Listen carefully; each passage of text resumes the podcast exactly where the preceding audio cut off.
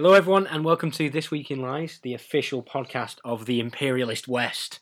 Joining me, as usual, are my co hosts, David Fisher Hello. and Adam Haynes. Hello. Yes, everyone, massive news week, as you well know, and we all know what stories first. WrestleMania from last Sunday. Yes.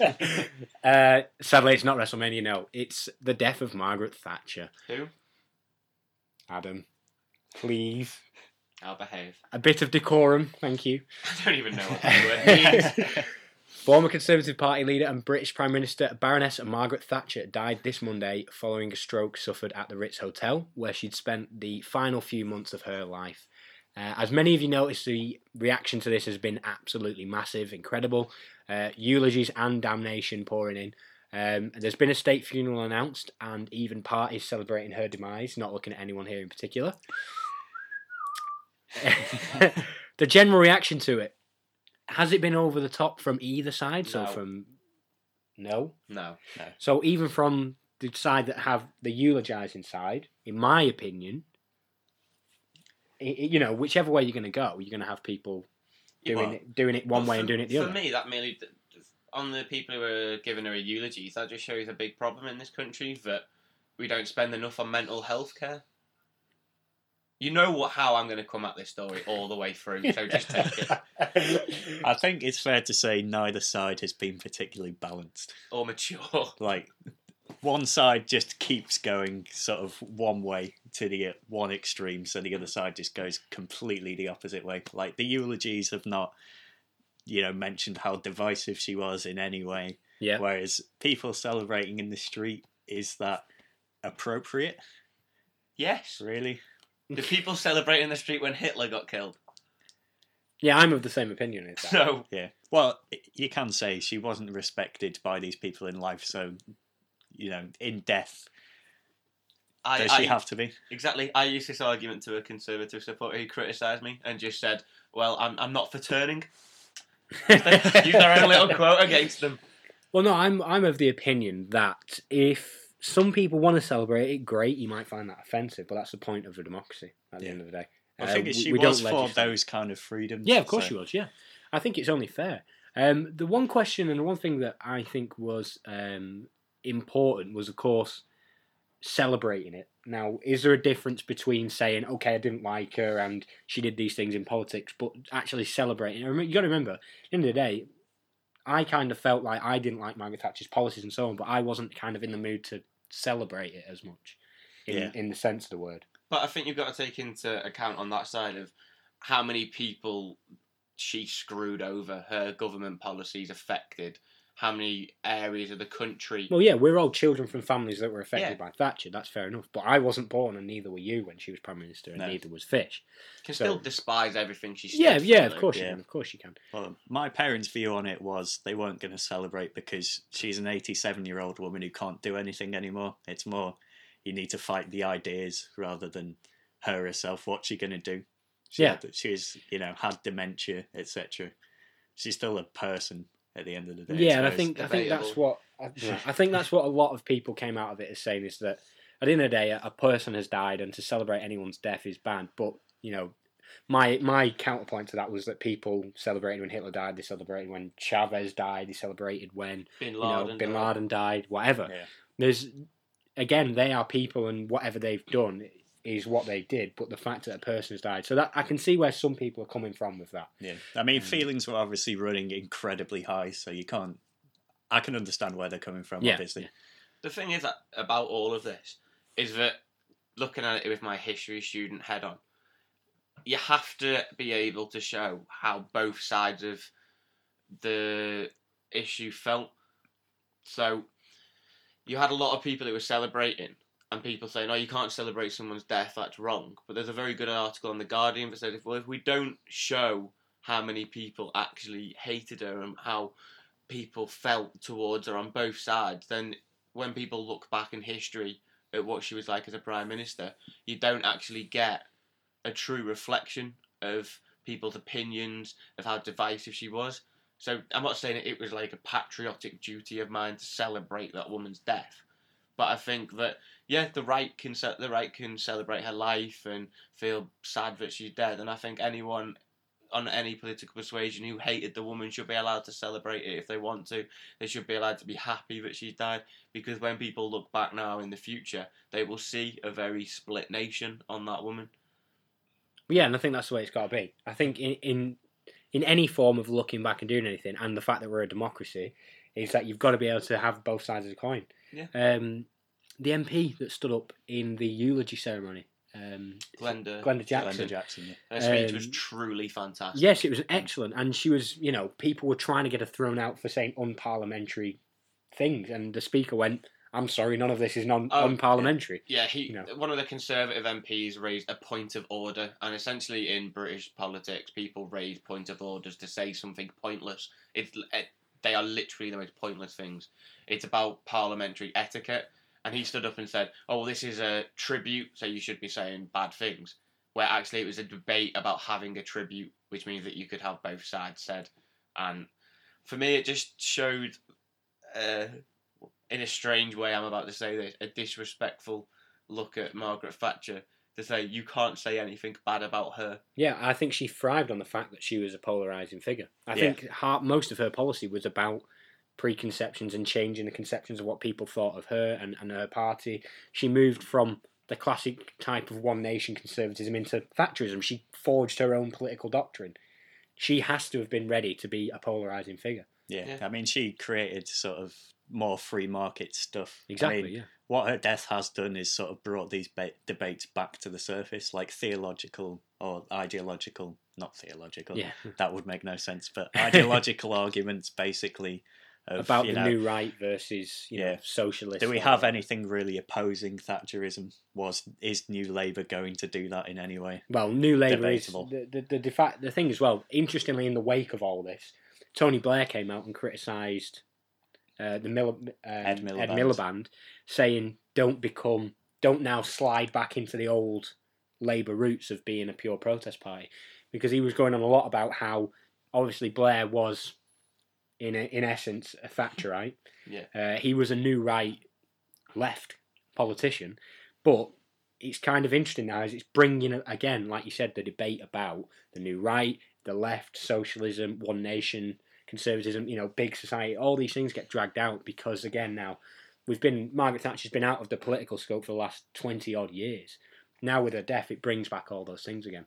Yeah, One And thing I nothing did- much has changed either. Well, yeah, no, that's the thing. One thing I think is important about that debate is state funeral. Yeah. Massive issue. Just to just to quickly add something, Thatcher, uh, well, Thatcherism as an idea created a new consensus politics in this country. But after the war, you actually had the Yeah. consensus politics of welfare, of a big state to look after everyone and reorganise it. And then after Margaret Thatcher, there was a new consensus politics of everyone moving to the centre ground, moving to the right. But the one thing I'd quickly like to add before you add your point, Fish, is quite a lot of the things that Thatcher is given credit for, if you actually trace it back to what this country was like after the war and you don't blame a set government, which Callaghan's government gets a lot of blame Yeah, yeah. for it.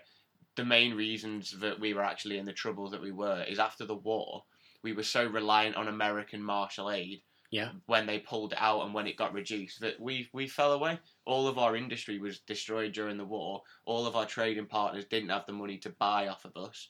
We lost a lot of market scope. We couldn't actually trade off of the empire anymore because they were slowly leaving us.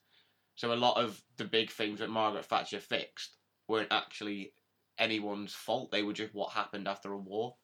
Yeah, and as you said about the consensus, it is interesting that with the past few years and their events like the financial crash, her dying has brought like more debate to the surface again. It's like, is free market capitalism, which is sort of a consensus across the board in the West for the most part, is that the right way to go?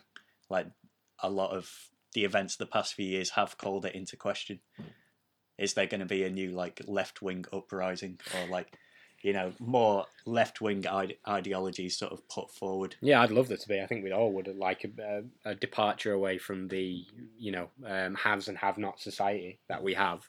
I think everyone would appreciate that. Um, like I said, the state funeral is something that I really did want to talk about. It's Well, going to cost technically a state funeral. well as give close to, as close to a state funeral Yeah. as you can get without calling it one.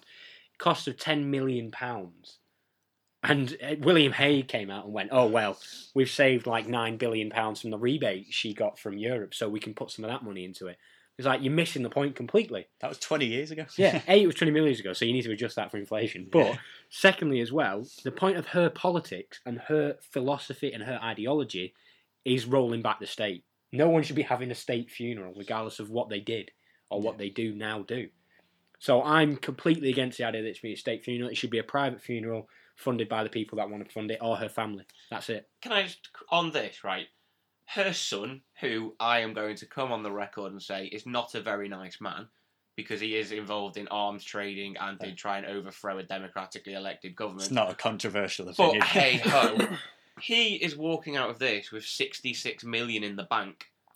So why are we paying for this? Yeah, correct. We can't afford for disabled people to have a room that they get a stair lift into. We're going to be charging them money, yet we seem it appropriate to pay for a multi-millionaire's funeral. Because for me, it just adds a, a further point. She spent the last couple of her months in the Ritz Hotel. In London every day. Yeah. Her room has got to have been thousands of pounds a night, and I wonder what right wing institutions were picking up the bill for that because she definitely had a lot of friends in America. Well, yeah. Yeah, and Uh, also, like, would it not be appropriate if you're going to have this kind of funeral? Like, well, wouldn't some kind of business come in and pick up the tab? Just put it out to tender. That's privata- privatization in action, That's exactly what I said. Sell off the rights and let whoever they want to do with it do with it. sponsored by Gazprom. Yeah, whatever. like I will do it for twenty pound. I won't tell you where she's buried, but I'd do it for twenty pound. I won't. It won't be on TV, Well, yeah, that's. but I don't One thing I did want to talk about was as well is censorship. As we all know today, when the day we're recording it is the day the top forty charts come out. Yep. Ding Dong the Witch is Dead from The Wizard of Oz very good song. has been appropriated for the anti-Thatcher movement. Well, I downloaded it because I like the song Benjamin.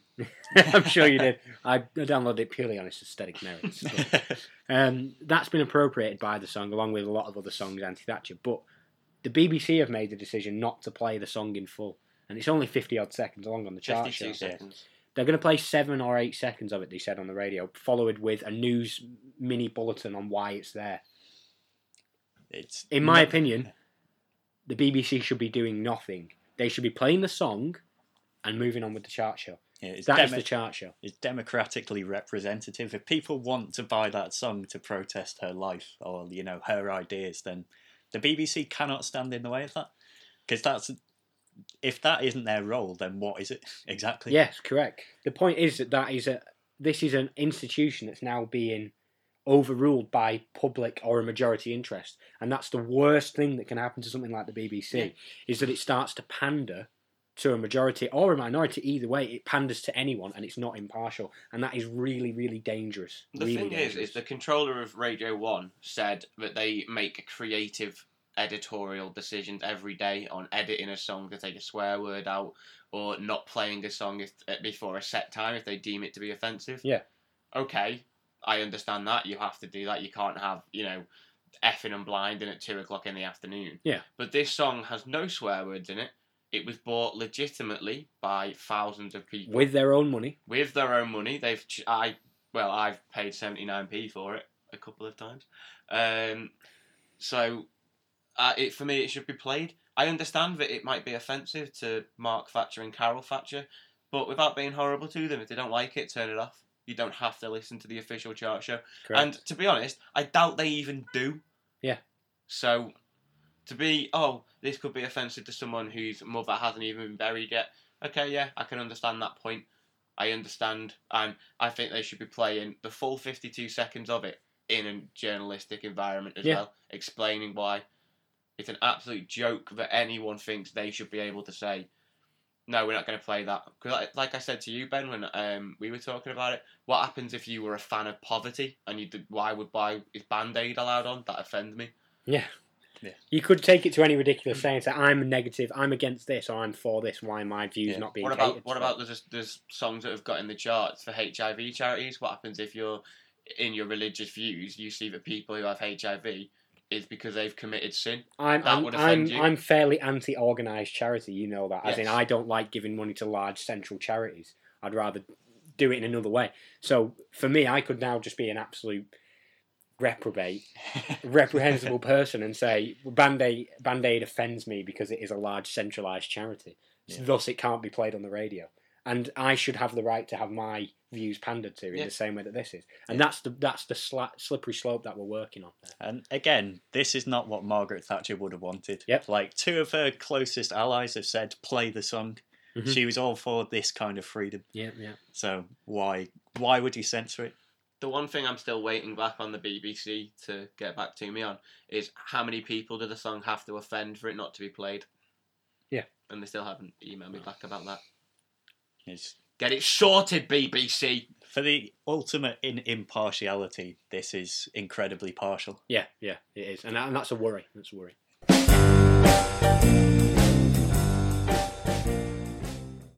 So obviously we spent quite a bit talking about the current situation with Margaret Thatcher, but we thought it would be good to actually get some perspective on what she did as a politician. So Adam's got a few facts that he wanted to prepare, or that he has prepared for us. In Rafa Benitez style. Hello, Mr. Ferguson. Sorry, no, get a thing. Focus. Right, okay. So these are just a few uh, little facts for you to go through. So the, UK at the time was a smaller country. Uh, we had 56.2 million people in the UK compared to 62.3 people in the 2010 census. Um, and that's been pretty stagnant since 1970 and actually been going down for four years before 1979 as the economy faltered. Usual thing, the economy's not doing well, people don't have babies. Um, during the first years of Thatcher's reign, fewer people actually came to live in the UK. Acceptances for settling uh, went down from 69,670 in 1979 to 53,200 by the time that she'd resigned in 1990. Um, since then, you know, we've had the lovely little boom uh, in the economy, and with the EU, a lot of Eastern European countries have joined. But in fact, for more for much of the decade, the, there was more people actually leaving the UK than coming here, and now it's in the reverse, obviously, with net migration now at a, a record high. And we all know Margaret Thatcher's love for the institution of marriage, and I think you all know my opinion of it. We all have various different opinions. Um, but fewer people are actually getting married now. Um, last year there was only 231,490, and that's down from 368,853 in 1979. So her trying to create a organic society where everyone gets married because it's the right way to raise children. That idea isn't actually working out as a old Maggie. you would loosely thought. term these as her legacy, then maybe. Yeah. Um, people are also having less babies in the traditional family unit. Scare quotes there. Yeah. Yeah. Traditional family. Yeah. In 1979, only 12.5% of babies were born outside of marriage. Uh, by 1991, that had gone up to 29.8%. Going to hell! yeah. Damn liberals. Um, there's also the thing, you know, that Maggie came out with. There's no such thing as society, and unemployment shot up under Conservatives to levels that weren't seen since the Great Depression, and the figures that there for her era um, really just show how it lags behind the economy. And even after the recession ended, yeah, there's, norm- there's normally a lag between unemployment um, and when the actual policy came in. In, in in economics, it's called fiscal lag. Normally, Yeah. in terms of fiscal policy, is there's an 18 month lag. So anything that we see today has have had the effect 18 months ago of when the actual issue was around. Yeah. So Um, poverty went up under Thatcher. Uh, according to the Institute for Fiscal Studies in 1979, Uh, 13.4% of the population lived below 60% of median incomes before housing costs. And by 1990, it had gone up to 22.2%, and that's 12.2 million people with huge rises in the mid 1980s. And this is a developed country, yeah, yeah, and we've got people living in poverty. I'm not saying it in that in like a, a Western slur. yeah. No, relative poverty, yeah, yeah. Yeah. and and going up in a in a premiership is enough to say that you're doing something wrong Yeah.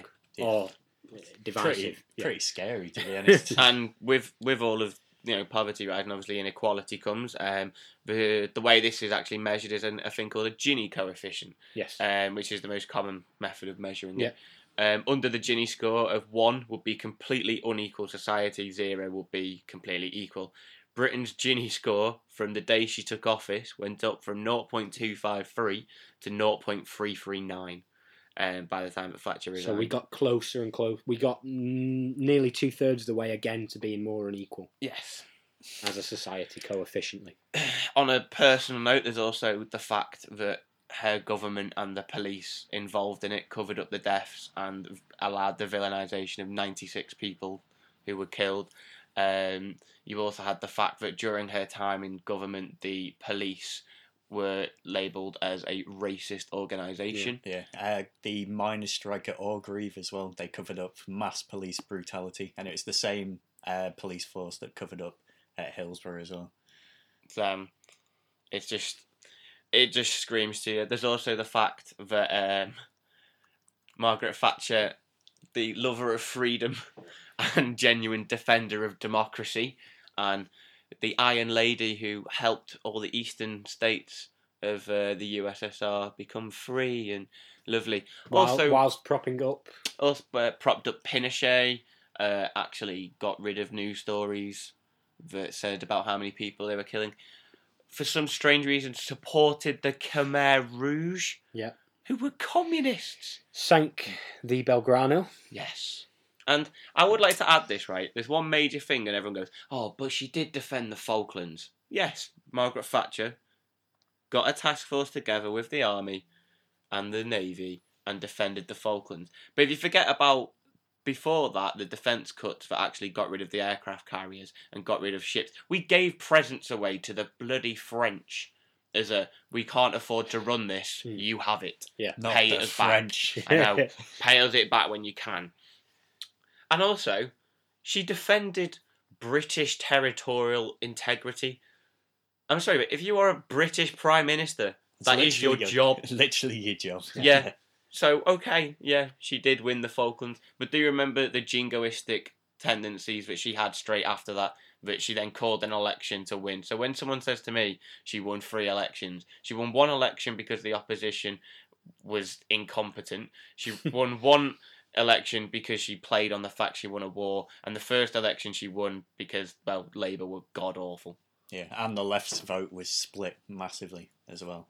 Uh, on the jingoistic note, in 1999 to the Conservative Party conference, she said that pretty much all sort of Western development had come from English-speaking countries, which is slightly worrying to say. the Slightly least. worrying when you look at the Enlightenment, you know, Italian culture, Spanish Yeah, culture, French. Revolution. French Revolution. Prior to say, you know, eight before 1800s, Margaret. If we look back there and look at all these things that actually were going on, What she meant was her and Reagan. football was created in the 1990s. That's that kind of approach, isn't it? I was Yeah. in. The Premiership created football. Yes, but the one thing that you're forgetting here, and I'm, I can't believe I'm about to support Margaret Thatcher on a point, is that all the Greeks, when they made up democracy, spoke English. Yeah. Seriously, guys. The Romans spoke English. Jesus spoke English. Egyptians spoke, spoke English. English. Chinese invented like half of our things today. Spoke, Spoke English. And the Chinese are partial to fish and chips. That is very true. There's also actually just a small note to put in. I'd like to take you back to a country called South Africa and a thing called apartheid. Yeah. And And, uh, a grubby little terrorist, Known as. Nelson Mandela. Oh, that is bad. Oh wait a minute, a free a man who opposed an ideology that split whites and blacks. Oh, grubby. Grubby He- terrorist doesn't normally come into that lexicon, really, does it? When you I know. think He's also not people? little. He's above six foot. Yeah, we were in such a good position. We were probably in the best position to put them under pressure as well, and it never happened. We have too many. We had too many interests, and we still have too many interests. Isn't that weird how democratically elected governments support governments that aren't democratically elected? Because Joseph Mugabe. Oh, it puts money in the bank, and we kind of. For... Isn't it weird how money just? Make... I've for- genuinely forgot the point because Money Ben's makes what- the world go round. Why are you waving twenty pounds at me? I can't.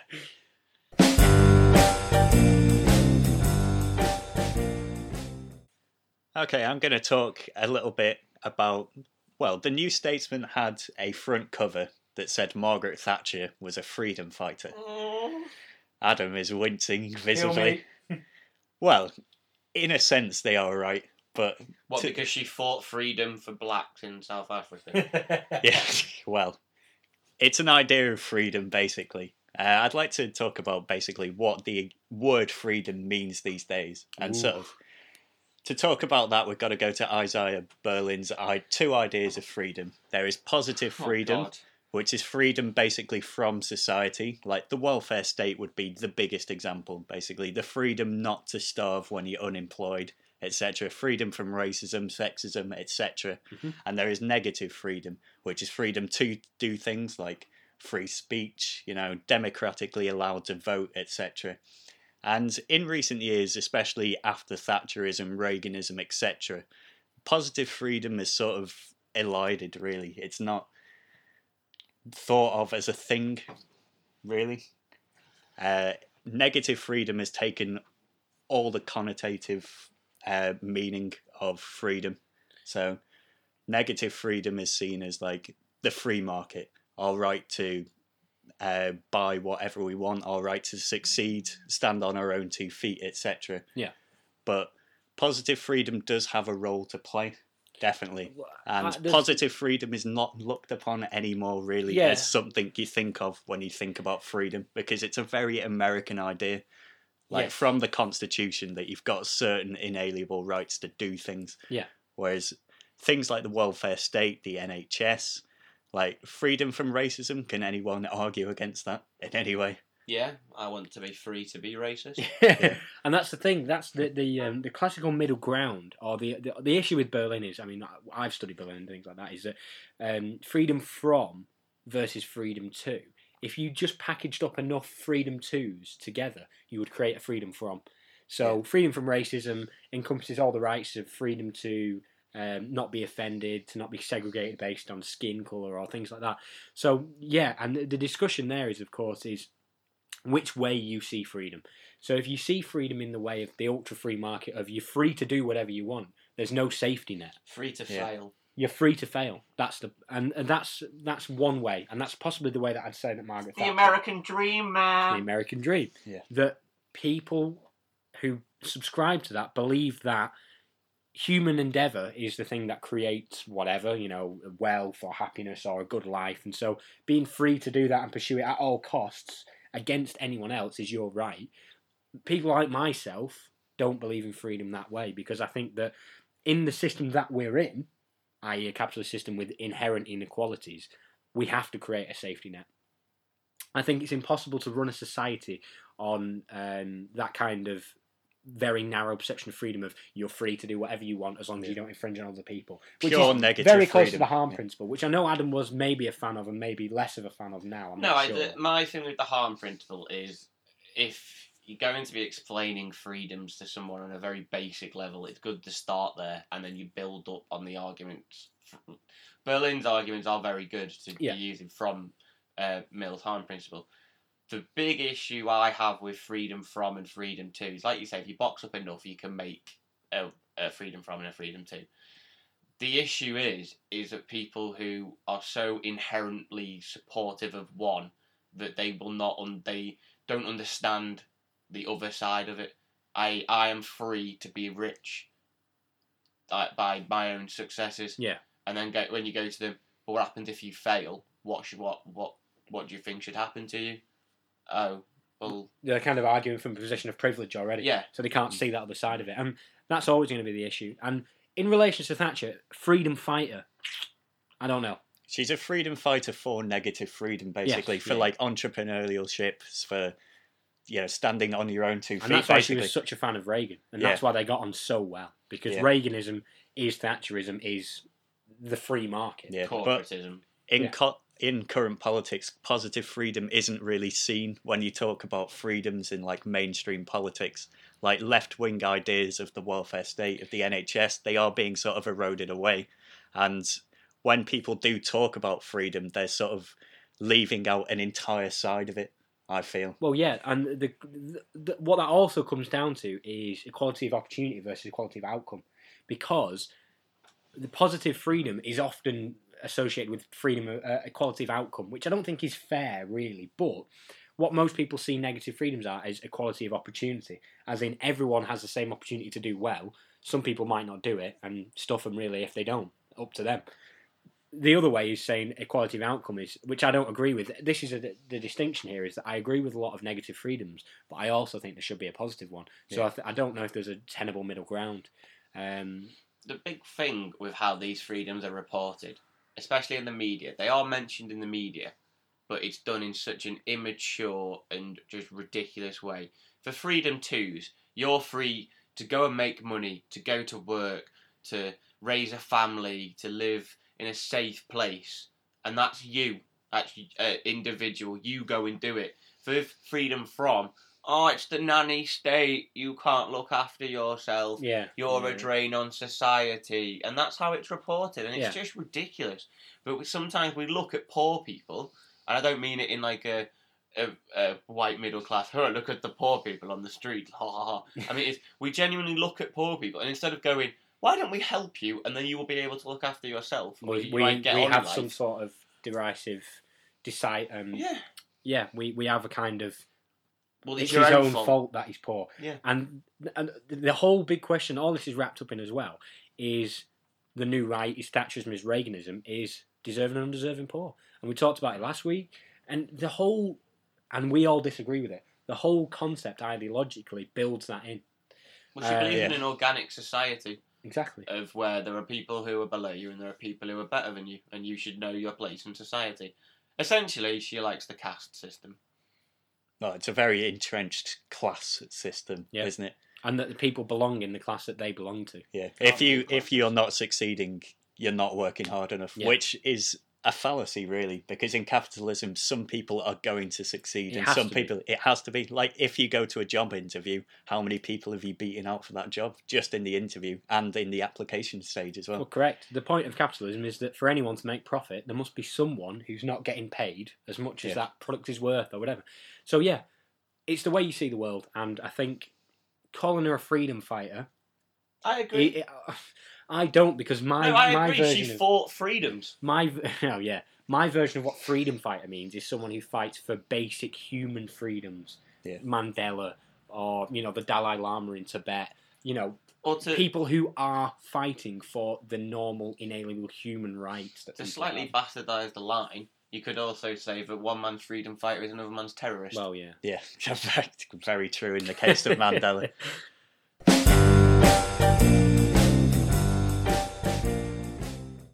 right and back to north korea yay Yay! What a place. what are you doing with that nuclear power? um, of course, North Korea, best Korea, uh, returning. US Secretary of State John Kerry says China is very serious about their pledge to help resolve tensions over North Korea's nuclear program. The US and China earlier said they were committed to the denuclearization of the Korean Peninsula. Mr. Kerry said the two sides would hold further meetings to bear down very quickly, in quotes, on how to achieve the goal. North Korea has recently, as you know, threatened attacks against South Korea and the US amid a flurry of inflammatory statements. Speculation has also built that the North was preparing a missile launch, following reports that it had moved at least two Musudan ballistic missiles to its east coast. Mr. Kerry um, said that any launch would be a huge mistake and would probably signal World War III. After a day of meetings in Beijing with President um, Xi Jinping and the top Chinese officials on Saturday, he said both governments called on North Korea to refrain from any provocative steps, and that obviously refers to any future missile shooting. But with North Korea saying, no, don't do that, it's just reverse psychology because then they just go, do that. I have to do that. and the top bit of going, oh, we're going to meet to talk about this issue. They're literally having a meeting about having a meeting to have a meeting. Yeah. like, do you want to write the agenda for the agenda that we're going to write Yeah. about having an agenda? we need someone to take minutes. I like the fact John Kerry just said, I think it would be a bit of a mistake to fire a nuclear missile. It's like, well done. yeah. Um, has he ever? Yeah. Um, nuclear strikes are always good. yeah. There's never been a bad one. They're not going to do it. No, they're not. They're And not to be all. fair, it'll it'll go. It'll float. This will float away as quickly as it came. They're basically like a mm. naughty child. The more you tell them not to do it, the more it's like, I want to fire the missile though. On the naughty step, Kim Jong Un. On the The- naughty step. the thing that came out recently is all these images that have been showed around the news of how many rockets and hovercraft they've got. They're all photoshopped. Yeah, Seriously? Yeah, yeah, yeah. All of their pictures have been photoshopped to add rockets and to add people in. There's um there's like a guy did a breakdown, and what he did was he took one missile lot being launched, which was thing, and then he used used Photoshop to show how they just copied that four times to look like they had a fleet of missile launches going off. But he said if you actually look at all the rockets, they're all being fired at exactly the same angle and have the exact same smoke trails, and there's no shadows. it's just stuff like that. I'm, pre- Basic Photoshop mistakes. I'm pretty sure they've got Grant Shapps in to do this. They've just got they've got Microsoft Paint and they're individually painting the pixels out. Their Oh. PR section is absolutely incredible. Yeah, some it of the things they come out with, like Kim Jong Un with the best golf round in history, Yeah. etc. What did he eagle every hole? Or That was something? Kim Jong Yeah. Il. Kim Jong Il. Il, Kim Jong yeah. Il, of course, also had a voice that would command earthquakes, and Yeah. he rode a horse down a river. And He was born like out of a mountain. Yeah. Genuinely, seriously, I before we started recording this show, I was telling them, um, Fish and Ben, about a news agency that I found about North Korean news. it is all bull. there is not an ounce of truth in it. If you put that entire entire website and you made it a tangible thing and you put it on a set of scales, it wouldn't even come as one gram of truth. It was awful. So I propose that we set up the North Korean Institute for the Appreciation of British Skills. Because that's one of the things that was on there. These things just don't exist. The the bet I think the one that we saw was the um, apparently North Korea had found or had a report from a British um, committee that was something like the Great British Committee for the Appreciation of the Kim Family Legacy. it's like like we've gone into a bit like a meeting room in London, going, how can we better appreciate the Kim family and their legacy in North Korea? Build a statue, build a memorial water slide. Yeah, that's That is it. the only thing they've done good in that country. Yeah. They've built possibly the best water slide. Do you reckon that's a, like a secret nuclear launch thing? yeah. It goes Just round, like- and then right at the end, there's a such little like bit. a torrent of water. It just like slides right minute, off the end. Are we saying that North Korea is like Tracy Island? Yes, that's Yeah. exactly what it is. Kim Jong Un does have that sort of appearance about him, doesn't he? Puppet movement. Uh, He's yeah, got better eyebrows though. we do laugh, but it's a starless hellhole, and it's really quite depressing when you think about it. And the price of beer is terrible.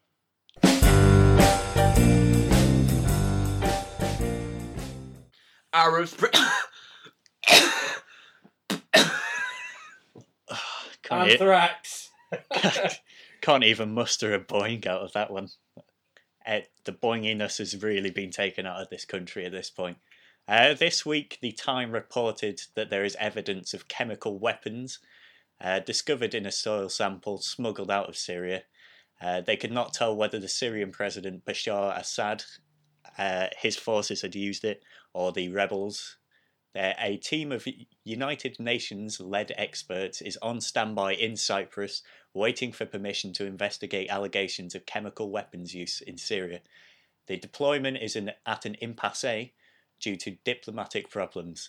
UN Secretary General Ban Ki moon said that the mission can only be successful if it considers allegations from all sides. This comes in the same week that Foreign Secretary William Hague said uh, crisis in Syria will be at the top of the agenda when G8 foreign ministers meet in London this week. He has warned that the, Sy- the situation in Syria continues to get worse. Top insight by Mr. Hague there. he said that the uh, it is a, at the top of his personal agenda, and uh, he needs to end the culture of impunity over sexual violence and abuse during the war. So G8, what a great organisation! They're going to talk about doing something. They talk Only about two doing years after it started. William Hague has a lot of agendas, so I personally don't think he can have anything at the top of an agenda because of the amount of agendas he clearly has. And the culture of impunity over sexual violence and abuse during war, they're only now supporting that because Angelina Jolie turned up to talk about it. Yeah. And It's incredible that they're now just meeting up basically to say, should we just talk about this maybe? Not do anything. Literally just go, should we have a bit of a discussion? Do we think Syria good, bad, indifferent, maybe? I don't know. should we have a meeting about having a meeting on this meeting? Sounds all too familiar. When are we gonna literally when are we gonna step in? Chemical weapons. Never. Fish, fish. The reason why we can't step in is because we sold them their anti-aircraft missiles, so we know they could shoot them down, and also it's just really far away, and it takes time to get there. And we've got no capitalist interest in Syria. We also have abs- we have zero zero moral argument for this. It's just unbelievable how slow sometimes the UN is such a frustrating body. How they cannot And at least why send I- people in. I don't support it because it doesn't do anything. I like the idea of it. It just It doesn't wrong. do anything. It needs reforming to such an extent where it would be What is unrecognisable. the basically, point? What is the point of having a group of nations that are expressly designed to stop dictatorships, to stop genocide, Not to stop Who dictatorship. allow it to go on? it's stop it's to stop genocide. There's actually a rule in uh, the UN conventions. If anyone calls anything a genocide, every country in the war in the world must declare war on that country to Yeah. stop the genocide. what did chemical weapons represent exactly? Just a friendly exchange of views, a frank exchange Here, of have views. some mustard gas. Jesus, World War One weaponry, Exactly. mate. It's. Do you know what? Right, Syria, you're clearly not being bloody enough for us to care. So, you need to have a few more children get murdered for no reason. Uh, there are enough of those being murdered, to be fair. Are they pretty? Is there any reason for them to go on the TV? Would the Daily Mail care? Are they young and blonde? Exactly. If they're not white, no one cares.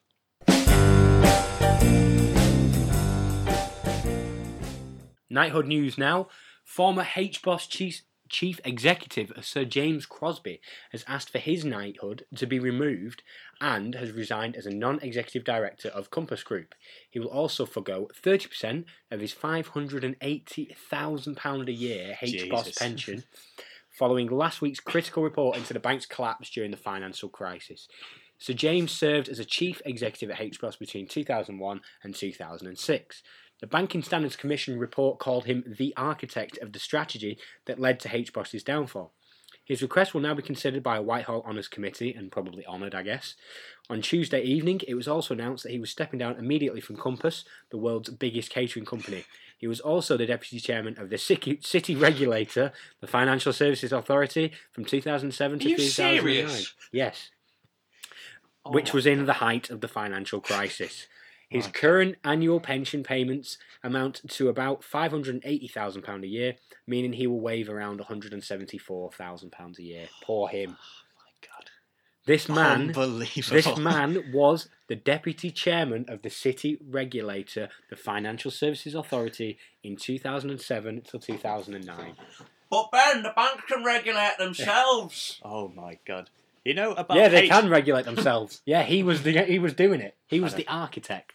It said in that report, HBOS was so bad that even if there wasn't a financial crisis, that bank would have gone under. Yeah, How? What were they doing? Obviously, throwing throwing money at a wall and seeing what stuck. that's obviously where Howard went, isn't it? Yeah. They were putting money into a blender and then drinking it. That what were they speculating on? Speculation. Uh, like the mining industry in Britain. Yeah. Britain's uh, Britain's heavy industry sector. I didn't God. read that bottom paragraph, and now I genuinely feel ill. It's incredible that he got another job, especially at such a big company, Compass Group. Another one, uh, there were like three people on the board. Another one became one of the top people at Coral, the bookmakers. Yeah. which is incredibly That's appropriate. yeah, yeah, yeah. He's got great, great experience at betting on things. Yeah. that He could knows- go absolutely terrible. For me, all that shows is that Compass have lost their way. Oh, I'll leave. He had to bring it down. he also has a pension of 580 grand a year, and fair play to him, he is waving 174,000 a year. wow. But he's still earning a hundred and th- uh, hang on, four hundred and thirteen thousand pound a year in pensions. What a hero!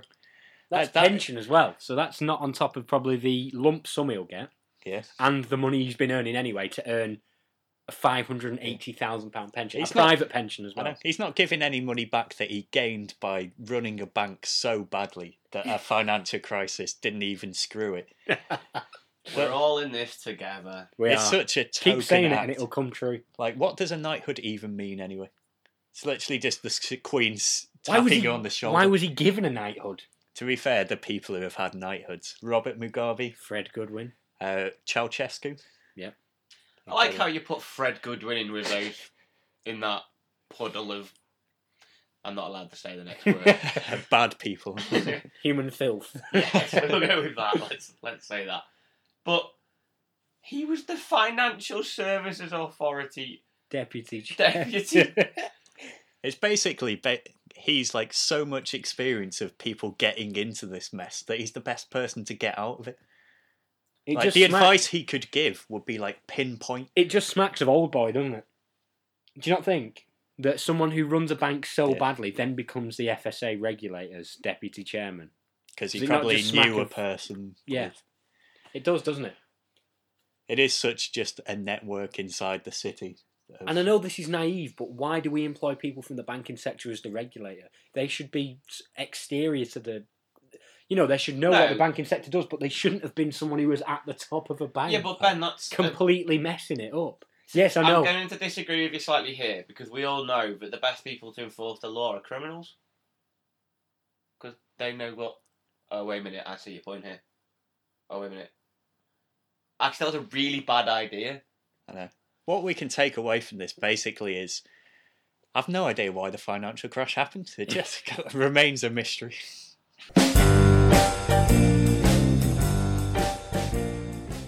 So, as per usual, it's the newest feature in This Week in Lies True Lies. No one going to do an Arnie impression. You're the best at it, to be fair, Ben. Those were my cookies! Why have we not done anything from his recent films? They've all been bad. Next week, I'll do a Mr. Freeze line from.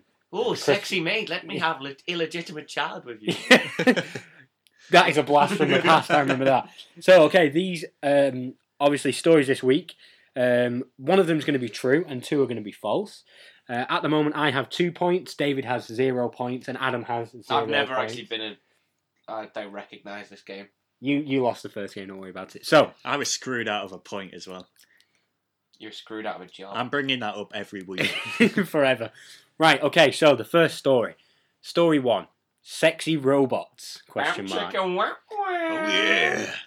In a survey conducted with presumably entirely straight faces by the Huffington Post and YouGov, real human beings offered the more, their more profound thoughts on the robotic future.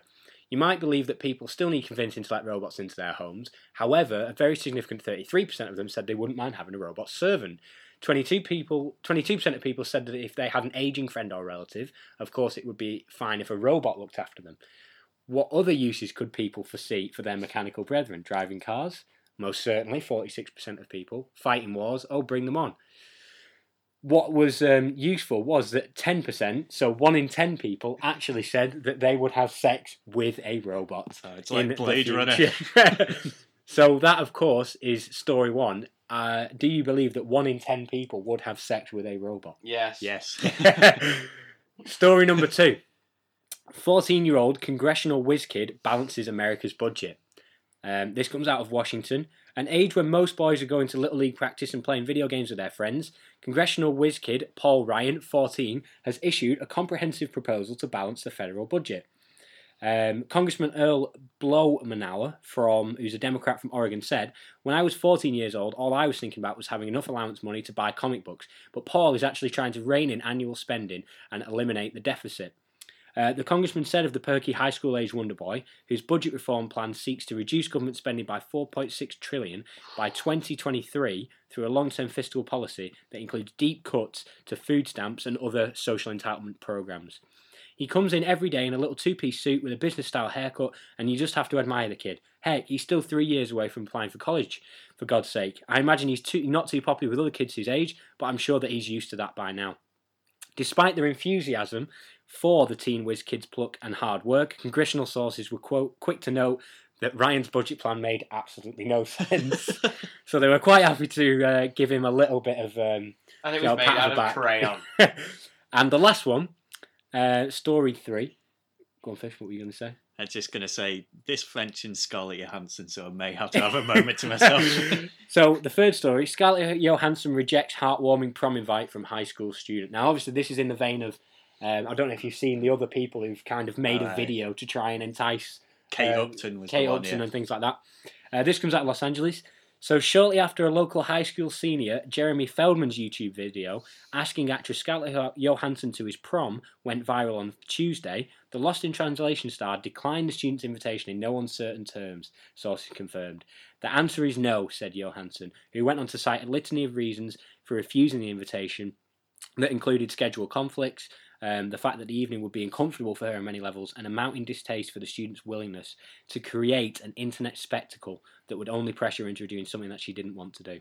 She said, If I ignore the invitation, I come off as cold, but if I say yes, I'm clearly only doing it to enhance my own image, which is completely disingenuous. What they're doing or what you're doing essentially amounts to emotional blackmail. So obviously he was promptly crushed. Uh, and that's the third story. So, any questions on the, the three I, stories? I would like to let Fish go through all his thinking and then say which one he wants to pick, and then I'll go through my thinking. Okay. Okay. Uh, So, se- sexy so it's robots. one in ten. One in ten people, yes. Hmm. Well, a lot of people do have sex dolls and the like. So you could, that's a logical step, isn't it? One really? in ten people. I would like to also ask: thirty-three percent said they wouldn't mind having a robot servant. What were Yeah. the other sixty-seven percent of people thinking of? Have you seen Who would not- iRobot? Who would uh, seriously though? Who would not want a robot servant? I don't know. I, I was quite. I, w- I would be surprised as well.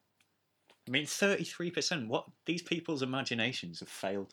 Yeah, I These mean, are the people who were probably playing Sims 3 when the, the attachment came on to get the servant robot. It's not cool anymore. Okay, so this was done by YouGov. um, yeah, it was the Huffington Post and YouGov. All right, Huffington Post, sort of a liberal thing. Maybe people who sort of sit in their basement, dreaming of a better world. um, story two. So, um, congressional whiz kid who's trying to balance the budget. Uh, it sounds feasible, I suppose. Uh, cutting it by 4.6 trillion. This kid just sounds like a bad person. He sounds like a maniac, yeah, and that's why, of course, the congressional sources said it made absolutely no Yeah. sense. Is it too late to just sort of ground him, basically, Yeah, for this bring, idea? bring him in. Um, so a Democrat was all for this, basically. um, well, the Democrat, sounds con- unlikely. the congressman said that he actually appreciated the that he comes in every day. He wears a suit. He's got a good Alright. haircut. He's got. He's trying to do something, but they were basically just saying, whilst it's really great, he's trying. Um, in terms of the actual policies, they make no sense. Yeah. Well, fair enough. Although you probably would expect half of them, the Republicans at least, to agree with it. Yeah, maybe, yeah. Slash welfare spending. Yes. yes, That's all I him- needed to hear. Sign him up. And obviously Scarlett Johansson. Uh, um, well, there have been a sort of litany of Yeah. invitations. That sounds incredibly harsh. I know it's a good way to. She is fairly of- outspoken though. She is in a way, and she does have a sort of alternate image Yeah. that she needs to keep up. And well, she is right if that is Yes, yeah. indeed what she said. But I don't think.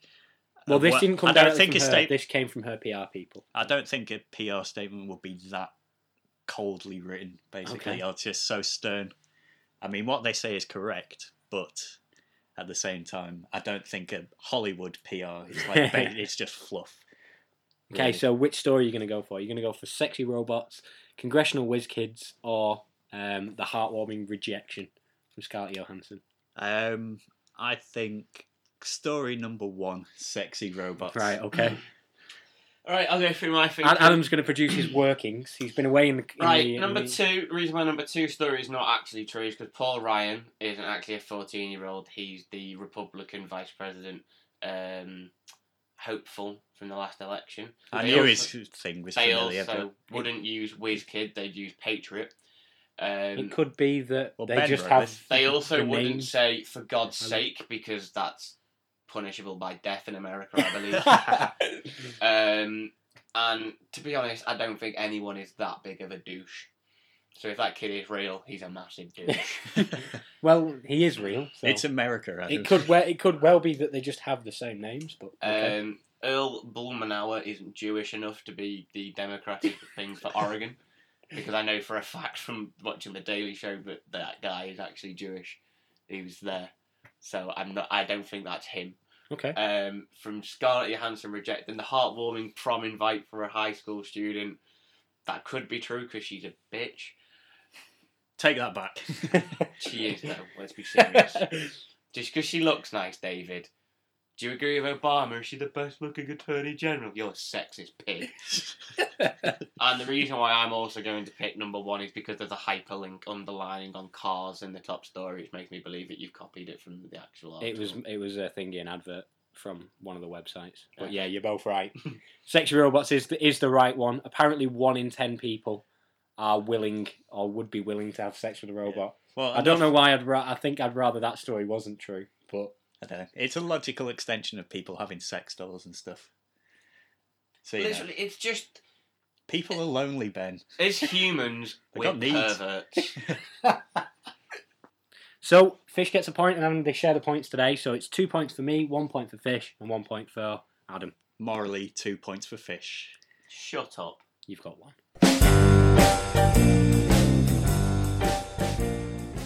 And that's the end of the show. So, what have we learnt this week? Well, I've learnt that the BBC isn't probably as impartial as it should be. Adam, I've learned that my reaction to Margaret Thatcher's death was exactly how you all expected it to be. I've learned that bringing up Isaiah Berlin will take my co-host completely off guard. um, emails, Twitter, Facebook, everything like that. Twitter, obviously, is at This Week in Lies. And you can follow all of us at, at David Fisher A, at Ben Falmouth, and at AWH91. Indeed. And emails is thisweekinlies at outlook.com. Um, Bloody outlook. Yeah. We don't know why they changed it, but they did. Um, and that's the end of the show. So thanks very much for listening. It's goodbye from me, Ben. Goodbye. Civis later!